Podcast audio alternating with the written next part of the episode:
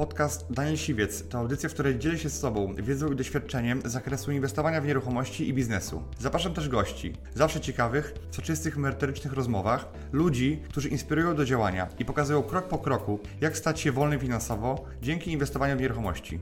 Posłuchaj ich historii, zastosuj modele działania, wykorzystuj narzędzia i uzyskuj podobne rezultaty.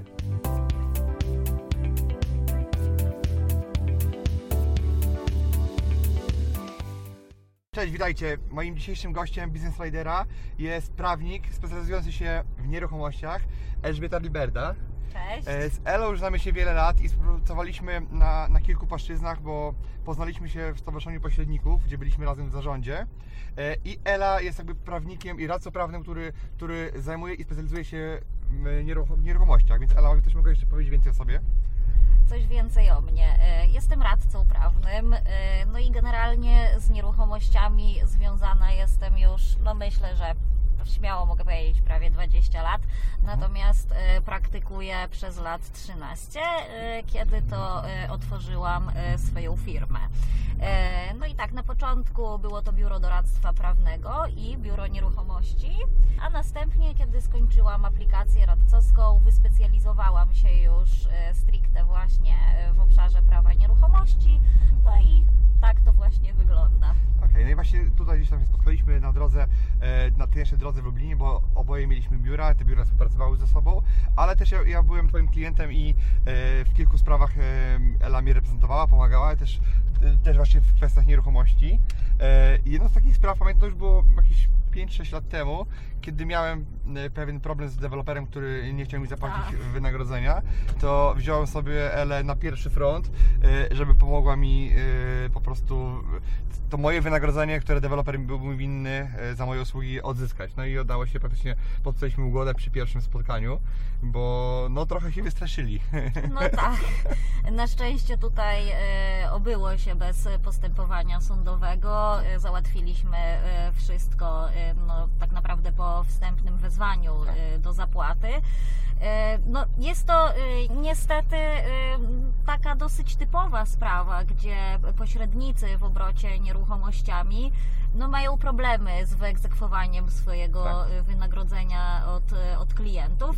Często jest tak, że jakby wynika to z tego, że mają źle sformułowane umowy. Tak, albo brakuje im dokumentów. Albo brakuje dokumentów, tak, żeby mieć podkładkę, Tak. że rzeczywiście te czynności pośrednictwa e, zostały e, wykonane. Tutaj u, u Ciebie, Daniel, Tak. było, no, sytuacja była no może e, no, nie tyle oczywista, no ale dość prosta dowodowo, dlatego że Wszystko było tak naprawdę. wszystko było, wszystko było dokładnie, mogliście pokazać, jakie czynności jako biuro e, nieruchomości przeprowadziliście. Tak. Tak, i wszystko tu było jasne, mimo tego deweloper e, uznał, że no, pośrednik jest dla niego ostatnią osobą, e, której ma płacić ma płacić, pieniądze. dokładnie. Mimo tego, że ja dzisiaj jako deweloper uważam całkowicie inaczej, bo pośrednik jest pierwszą osobą, która powinna dostać pieniądze, z tego względu, że to ona doprowadza do tego, że pieniądze w firmie się pojawiają. Więc jakby e, to jest trochę zażynanie kury znoszącej złote jaja, nie pasąc pośrednikowi. To jest po prostu najgorsze, co może być dla firmy, czyli jakby e, odcinanie się od czegoś, co, co wpływa bezpośrednio na to, że są w firmie pieniądze. Ale niestety no, jest to no, dość popularna praktyka, tak. I, e, ale nie tylko i deweloperzy, ale i klienci e, indywidualni. Do, niestety, brutalnie rzecz ujmując, e, po przeprowadzonych czynnościach Zmienia im się zdanie też. zmienia im się zdanie, tak, i e, bardzo chętnie e, no, chcą gdzieś tam uciec Tak. od tego obowiązku zapłaty wynagrodzenia, gdzie no de facto no, na skutek właśnie czynności Mhm. pośrednika no, kupują to, co chcieli. Tak. A powiedz, Ala, bo rozmawialiśmy przed e, nagraniem dzisiaj, że zmieniły się e, przepisy w kontekście ochrony praw lokatorów. E, jakbyś mogła co- coś więcej powiedzieć, bo tutaj myślę, że nie jedna osoba, która to ogląda, e, może się obawiać e, przyszłych problemów z najemcami czy z lokatorami w swoich mieszkaniach. Także e, czego dotyczą te zmiany? No to te zmiany, że no nie są jakieś takie wyjątkowo diametralne, Mhm. dlatego że w ogóle cały ten najem i i kwestia zawierania umów najmu jest dość problematyczna i ona była i na kanwie poprzednich przepisów i tych znowelizowanych, Mhm. bo tutaj ta nowelizacja dotyczy głównie jakby okresu oczekiwania na e, lokale Mhm. zastępcze. Okej, tak. no, no i teraz, bo ja czytałem też, też jakby jakie to są zmiany i to jest no, bardzo niekorzystne dla osób, które mają mieszkania e, i tu chodzi o to, że nie będzie można kogoś wyrzucić po prostu e, tak do noclegowni, tylko trzeba będzie czekać, aż gmina dostarczy lokal zastępczy, tak? Tak, biorąc pod uwagę, te, gdyby te przepisy się nie zmieniły, Mhm. to i tak eksmitowanie lokatorów Mhm. no, jest niezmiernie trudne, dlatego że te przepisy ustawy o ochronie praw lokatorów, no kolokwialnie rzecz ujmując, y, uprzywilejowują lokatorów, natomiast właścicieli lokali y, stawiają no, w takich y, no, niekorzystnych warunkach, szczególnie jeśli mówimy o takim podejściu stricte biznesowym. Jest y, y, grono osób uprawnionych z ustawy do Mhm. lokalu socjalnego i to będą na przykład bezrobotni, emeryci, renciści, prawda, kobiety Mhm. w ciąży. Takich e, osób e, no, nie można e, wyrzucić, jeśli e, nie posiadają innej nieruchomości. Mhm. Zawsze e, sąd zasądzi lokal socjalny, no a na taki lokal wiadomo czekać można nawet kilka lat. Dlatego tutaj przy umowach najmu trzeba naprawdę zwracać bardzo dużą uwagę na to, jaki jest kształt tej umowy Mhm. najmu i absolutnie nie korzystać z jakichś wzorów z internetu Tak, ściągniętych sobie ściągniętych z internetu, bo właśnie no, no, przez tego typu działania można sobie zafundować nie lada problem. To jak to jest z tymi e, eksmisjami e, do noclegowni? Jeżeli e, mówimy e, o takim klasycznym najmie, to e, mamy oczywiście furtkę, która pozwala, żeby ta umowa najmu była e, no, bezpieczna. Mhm. I taką furtkę daje nam możliwość zawierania e, umów e, najmu okazjonalnego bądź instytucjonalnego, Mhm. jeżeli mówimy o e, tym, kiedy wynajmuje firma, prawda? Bo Mhm. najem okazjonalny, jak wiemy, jest dla osób fizycznych. A, a teraz się chyba to zmieniło, że trzeba czekać, czekać, czekać, tak? A teraz trzeba czekać, czekać i, i czekać, aż gmina e, Tak. zapewni. Dlatego ja jestem e, przeciwnikiem kupowania na listach komorniczych, bo, bo to zazwyczaj kupuje się z problemem, który się staje twoim problemem, prawda? Dlatego w tej, w tej, materii, w tej materii ja staram się unikać, unikać tego, e, te, te, tego tematu. I teraz e, twoją specjalizacją to, to, też są udziały w nieruchomościach, no bo masz dużo doświadczenia w tej kwestii i tutaj też ja korzystałem e, ostatnio nawet z swojej pomocy w kwestii właśnie lo- lokali.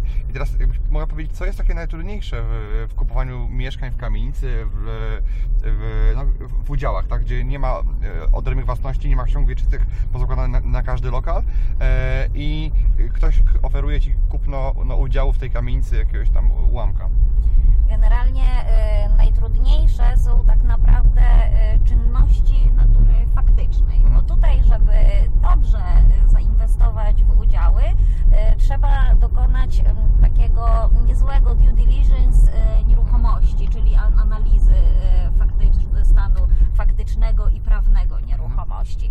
E, I z tymi udziałami to jest e, o tyle kłopot, e, że e, bardzo często e, ludzie e, myślą, że e, skoro e, kupują udział i na Mhm. przykład w akcie notarialnym mają wpisane, że w ramach e, tego udziału Mhm. będą korzystali na przykład z 10 czy tam 20 metrów, to im się wydaje, że kupują lokal.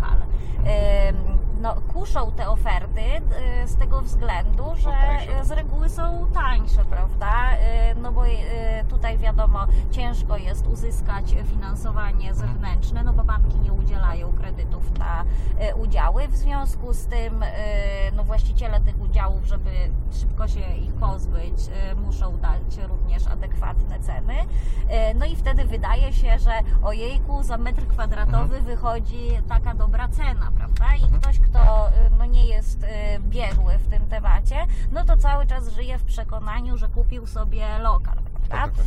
I e, tak takim najczęstszym kazusem i, i jakby sytuacją, e, z którą zgłaszają się do nas klienci, to właśnie e, jest to, że przychodzą e, i mówią Pani mecenas, e, kupiliśmy udział, ale w akcie notarialnym było zapisane, że mamy prawo do korzystania załóżmy z 50-metrowego mieszkania, e, a na przykład otrzymują wniosek o zniesienie współwłasności nieruchomości i pozostali współwłaściciele e, na przykład żądają, żeby ten lokal im zabrać, e, tak najprościej mówiąc, przyznać im na własność z obowiązkiem ich spłaty, bądź też okazuje się, że na przykład będą, e, gdyby chcieli ten lokal zatrzymać, będą zobowiązani do, Do- do, dopłaty bardzo wysokich kwot.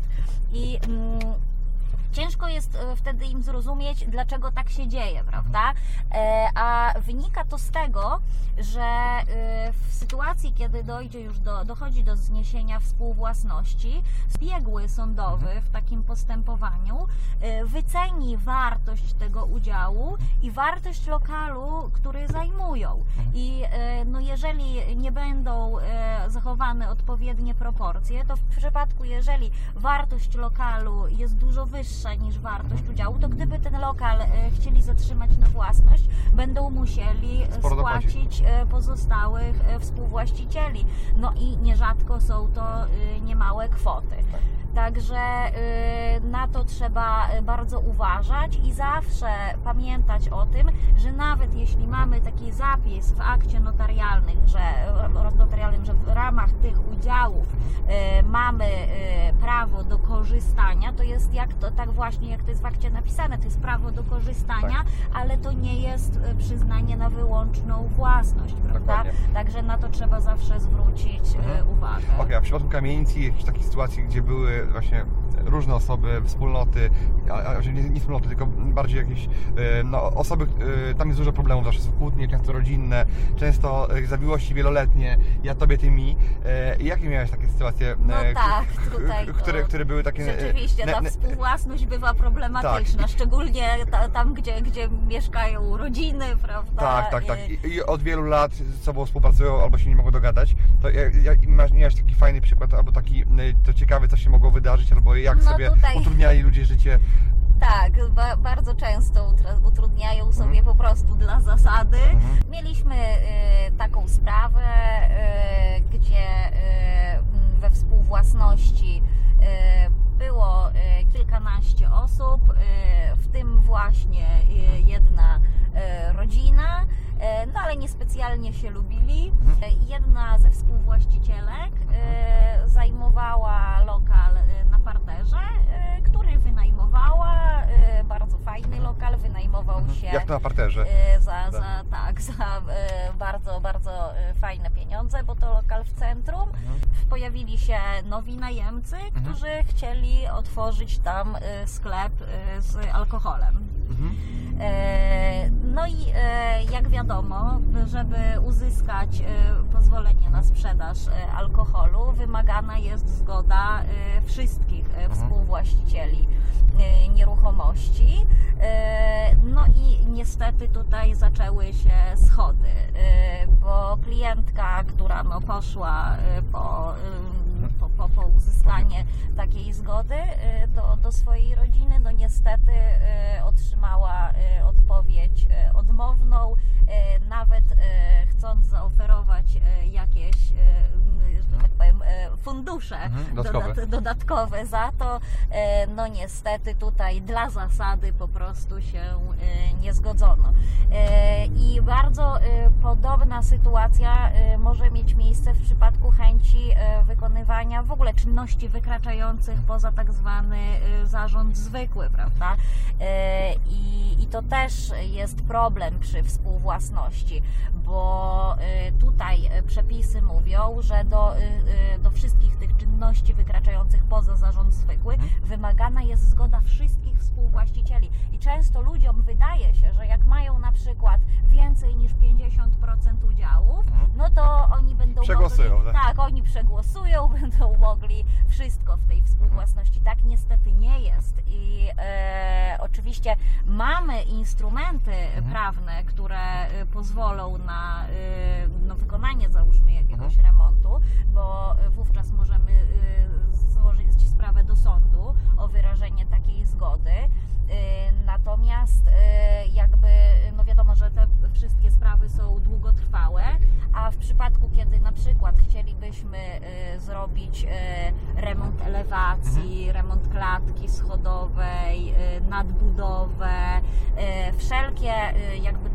które wymagają pozwolenia na budowę, prawda? Bo mówimy o takich, y, Tak.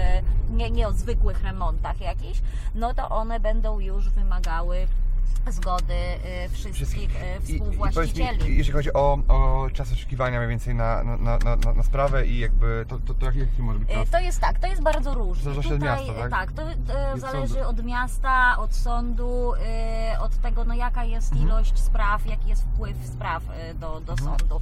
Natomiast generalnie, y, no na, na pewno y, to jest około 3-4 miesięcy, y, a w większych miastach, y, na przykład w Warszawie, no na sprawę możemy sobie poczekać nawet i do 8 miesięcy. Mhm. A y, jak wiadomo, jeżeli chcemy no, korzystać, czerpać y, y, pożytki z nieruchomości, no to bardzo często zależy nam na tym, Tak. żeby jednak no, zrobić to No, szybciej. no i tu jest problem, że jakiś sąsiad może powiedzieć, ja przyblokowuję, tak, e, albo może nawet nie chodzić o, o remont całej e, kamienicy, może to chodzić po prostu, że chcesz sobie przyłączyć gaz do lokalu e, Dokładnie. i, i jakby korzystać z tego lokalu i on powie, Wszystko to, gdzie wymagane jest pozwolenie, no to niestety y, będzie wymagana ta zgoda wszystkich współwłaścicieli. Tutaj właśnie na kanwie y, tego y, przepisu też można wspomnieć o tym, że niektórzy współwłaściciele znaleźli sobie taki sposób na zarabianie pieniędzy y, właśnie przez takie swoiste no, szantażowanie Skubanie. tak, pozostałych współwłaścicieli przykład posiadają niewielki udział, nawet nie mają żadnego lokalu y, w ramach Mhm. tego udziału, y, tylko po prostu są współwłaścicielami, że tak powiem, na papierze. Y, No i wiedząc, jakie są uregulowania prawne, mówią na przykład większościowym współwłaścicielom, że okej, dobrze, wyrazimy zgodę na na przykład nadbudowę kamienicy, ale za odpowiednim wynagrodzeniem. Może jeszcze byśmy porozmawiali na temat e, najmu nieruchomości, bo e, dobrze wiemy z doświadczenia oboje, że wiele osób, które ma mieszkanie do wynajęcia, robi to tak, że ściąga sobie z internetu umowę najmu i robi ją oczywiście na czas nieoznaczony e, i tak naprawdę niczego nie, nie, sprawdzi e, i podpisze to często bardzo z byle kim i byle jak. Tak? E, I jakby co byś radziła takiej osobie, żeby, mogła ewentualnie zmienić swój tok postępowania i poprawić się? No na pewno biorąc pod uwagę y, przepisy y, obowiązujące w Polsce, no to absolutnie nie polecam korzystania y, z byle jakiego wzoru z internetu, y, bo naprawdę można sobie narobić nie lada Tak. kłopotów. Mało tego, y, mówi się o tym, że y, no też część lokatorów niestety działa no, świadomie, y, doskonale wykorzystują przywileje, jakie dają im przepisy. No i na przykład e, wynajmują sobie e, bardzo fajny lokal, fajne mieszkanie, płacą pierwszy czynsz, nawet wpłacają kaucję, często nawet robią to przez biura pośrednictwa w obrocie nieruchomościami, żeby wszystko wyglądało ładnie, no ale na tym e, ich wypłacalność się kończy, prawda? No i nie mając dobrze sporządzonej umowy, jeżeli taki delikwent na przykład nieruchomości i jest e, bezrobotny Goły. i goły, Tak. tak, jest, no to e, w naszym prawie nie ma czegoś takiego jak eksmisja na bruk. E, No i e, tym sposobem e, moglibyśmy sobie zafundować lokatora na długie lata. I oczywiście e, ktoś powie, no dobrze, no ale to obciążymy go e, obowiązkiem zapłaty odszkodowania Tak, za bezumowne tak dalej, e, tak. korzystanie, tylko pytanie e, Z czego? z czego, skoro z reguły oni są niewypłacalni. E, Możemy oczywiście e, złożyć pozew do sądu o opróżnienie lokalu, e, ale w przypadku, tak jak wspomniałam, na przykład takiego bezrobotnego, no to e, będzie przysługiwał mu lokal socjalny, a do czasu jakby zapewnienia tego lokalu socjalnego e, ten delikwent będzie cały czas zamieszkiwał. Mhm. Dlatego mm, decydując się na inwestowanie y, w najem, które jest y, bardzo fajne i jeżeli zrobi się to mądrze, no to to może naprawdę przynosić y, pracować dobry na, dochód. Na ciebie. Tak? Natomiast no, należy zwrócić bardzo mocno uwagę na te formalności i przede wszystkim zawsze zawierać umowy na czas oznaczony. To oczywiście wciąż nie powoduje tego, że no, na pewno takiego Mhm. lokatora uda nam się usunąć. Taką możliwość, tak jak wspominałam wcześniej, daje nam umowa y, najmu okazjonalnego, tak. Gdzie oczy z tym, że no wiadomo, no, y, przy najmie okazjonalnym y, konieczne jest to, żeby załącznikami do takiej umowy były oświadczenia zarówno tego lokatora, Mhm. że poddaje się dobrowolnie egzekucji, jak Mhm. również e, e, oświadczenie osoby, e, która e, przyjmie tego Mhm. lokatora w razie czego Tak, do siebie. Do siebie. A jeśli chodzi o umowy przedstępne, to, to często przychodzą do Ciebie klienci, którzy albo źle podpisali umowę przedstępną i teraz trzeba je gratować, albo podpisali tę umowę, e, albo nie podpisali tej umowy i chcą się konsultować. I z czym, jakby, jakie to problemy e, widzisz największe albo zagrożenia dla, dla, dla kupujących mieszkania, tak, albo, albo sprzedających zresztą też? Niestety y, to są y, bardzo częste sprawy i w zasadzie wła- właśnie tak, tak jak analizuję y, z jakimi tematami najczęściej przychodzi klient indywidualny, to jest właśnie albo źle zawarta umowa najmu, albo kiepsko podpisana umowa przedwstępna, albo nie podpisana. Albo w większości, ale to są bardziej kupujący czy bardziej E, sprzedający? Różnie, Mhm. różnie. E, natomiast e, dla, dlaczego tak się dzieje? No bo e, wiadomo, przy e, umowie e, finalnej no to czuwa Mhm. notariusz, e, no i e, jak coś jest nie tak, no to zawsze stronom podpowie, Tak, jeżeli tak. nie ma odpowiednich dokumentów, no to po prostu I takiego tu jest aktu, jakiś problem po e, prostu. Tak, i, e, tutaj takiego aktu notarialnego po prostu nie sporządzi. Mhm. Natomiast jeżeli strony y, zawierają umowę przedwstępną w formie cywilnoprawnej, czyli y, po prostu siadają Tak. i, i podpisują, mogą, prawo y, na to zezwala, taka umowa nie musi być zawierana w formie aktu notarialnego, no to y, często, no niestety, no, napiszą tam, y, brzydko mówiąc, bzdury. Albo, albo za mało napiszą, tak? Albo za mało albo napiszą- napiszą, albo za Albo dużo. napiszą kto, co Albo i jak. napiszą tak, że w ogóle nie wiadomo o co chodzi. Mhm. Tak. E, Problemem e, jest to, że ludzie po prostu e, nie rozumieją terminologii, Mhm. którą stosują e, i na przykład mylą pojęcia e, takie jak zadatek czy zaliczka. Mhm. E, Zaliczka, jak wiadomo, jest zwrotna, zadatek jest bezzwrotny i na przykład wpiszą zaliczkę, a żyją w błędnym przekonaniu, że, Że- że jest to Tak. zadatek. Przychodzi co do czego, e, druga strona nie stawia się do umowy, no i okazuje się, że tą Nic nie można za bardzo zrobić. Nic nie można zrobić, że tą zaliczkę trzeba Mhm. będzie e, zwrócić. Mm, Też e, mm, no, nie wiedzą ludzie jakby e, jakie są różnice pomiędzy tym, kiedy zawierają umowę przedwstępną w formie aktu notarialnego, Tak. a kiedy zawierają w zwykłej formie I im się to cywilnoprawnej. wydaje, że to jest dodatkowy koszt i dodatkowy wydatek, który, którego nie powinno być. Można sobie 5 stówek zaoszczędzić i to jest Dokładnie. sprytny Polak zaoszczędzi sobie, Tak. e, a później się okazuje, I że dają na przykład niewielki zadatek, Tak. prawda? Tysiąc, dwa tysiące są szczęśliwi, że y, taki mały zadatek mają y, i załóżmy, Mhm. że będą y, za chwileczkę mogli przystąpić Tak. do tej umowy finalnej, a sprzedawca na przykład y, pokazuje figę i mówi, że mamy figę, lepszego ku- tak, kupującego, mamy albo dajesz więcej, albo ci nawet nic nie powie. tak I, w, I w takim przypadku I w takim przypadku no, oni nie mogą nic zrobić. niewiele można prawda? zrobić. Ale kiedyś mieliśmy taki wspólny przypadek, gdzie mieliśmy klienta, który, który chciał właśnie e, w takiej sytuacji od mojej umowy odstąpić.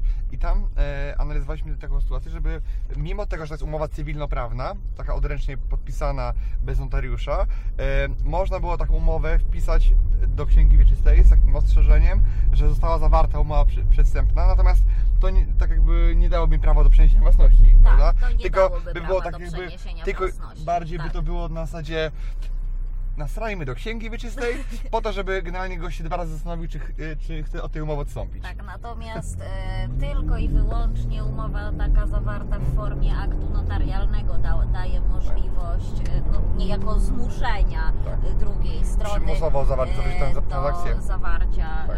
Umowy Okej, teraz ja w swoich umowach mam taki zapis zawsze, że em, definiuję miejsce, nie tylko później do zawarcia umowy końcowej, tej przyrzeczonej, ale też jakby miejsce e, w kancelarii notarialnej, w której ma być to zawarte i godzinę. Tak, żeby było e, je- Tak, je- i to je- jest ostateczne. sposób. Natomiast tak. dużo osób tego nie robi. I teraz, Dużo osób o tym zapomina. I teraz co byś poradziła takiej osobie, która po prostu podpisała zwykłą umowę przedsiębiorstwo cywilnoprawną, ktoś tam nie dostał kredytu, chce od umowy odstąpić, ale żeby ktoś mógł sobie zachować zadatek i mieć pewną e, pewność, że em, że on nie przyjdzie i nie powie mu później, hej, to nie ja odstąpiłem, tylko ty, oddawaj pieniądze. Dlatego, e, czyli d- Warto jest tak. właśnie e, no, w umowach już dokonywać takich zapisów, e, jakie, jakie ty stosujesz, Mhm. prawda? Natomiast jeśli e, takiego zapisu nie ma e, i e, mamy wyznaczony Babka pojechała na, na, na rondzie pod prąd. No niezła jest. Ja, ja patrzę, a kobieta jedzie pod prąd. No masakra. Ja nie wiem skąd ona przyjechała. Na czteropasmowym rondzie, czy trzy- no czteropasmowym pod prąd. Mas, masakra.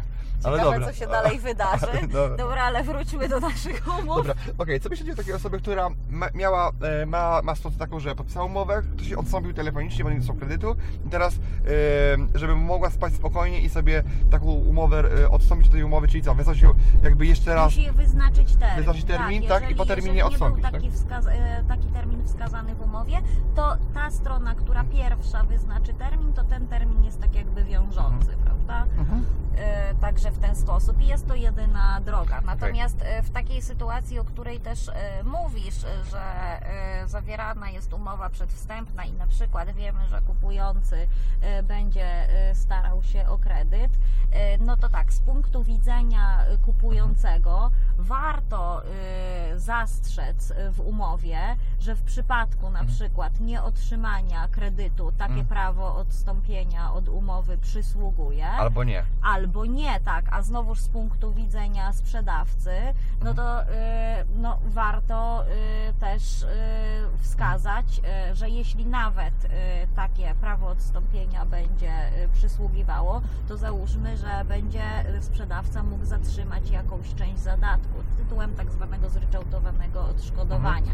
Natomiast jeżeli tylko i wyłącznie wpiszemy prawo odstąpienia, to trzeba pamiętać, że strony muszą zwrócić sobie wszystko to, co do tej pory sobie Tak. wzajemnie świadczyły. Umowę uznaje się tak jakby za niezawartą, więc ten zadatek trzeba będzie zwrócić. No właśnie, i tutaj nie ma to, to za bardzo sensu dla sprzedającego. Z punktu widzenia sprzedawcy nie ma to sensu. Ja na przykład zapisuję sobie, jeżeli ktoś naprawdę e, chce mu to sprzedać i, i zależy mi na to, żeby się z nim dogadać, to ja wpisuję sobie taki zapis, że e, on musi mi przedstawić trzy e, odmowne decyzje banków o tym, że nie uzyskał kredytu hipotecznego na ten cel. Tak, bo bardzo często jest tak, że ludzie na przykład się rozmyślą, no i pójdą do Tak. banku, y, gdzie wiadomo, że no nie Nie. wyjdzie im zdolność Tak. kredytowa.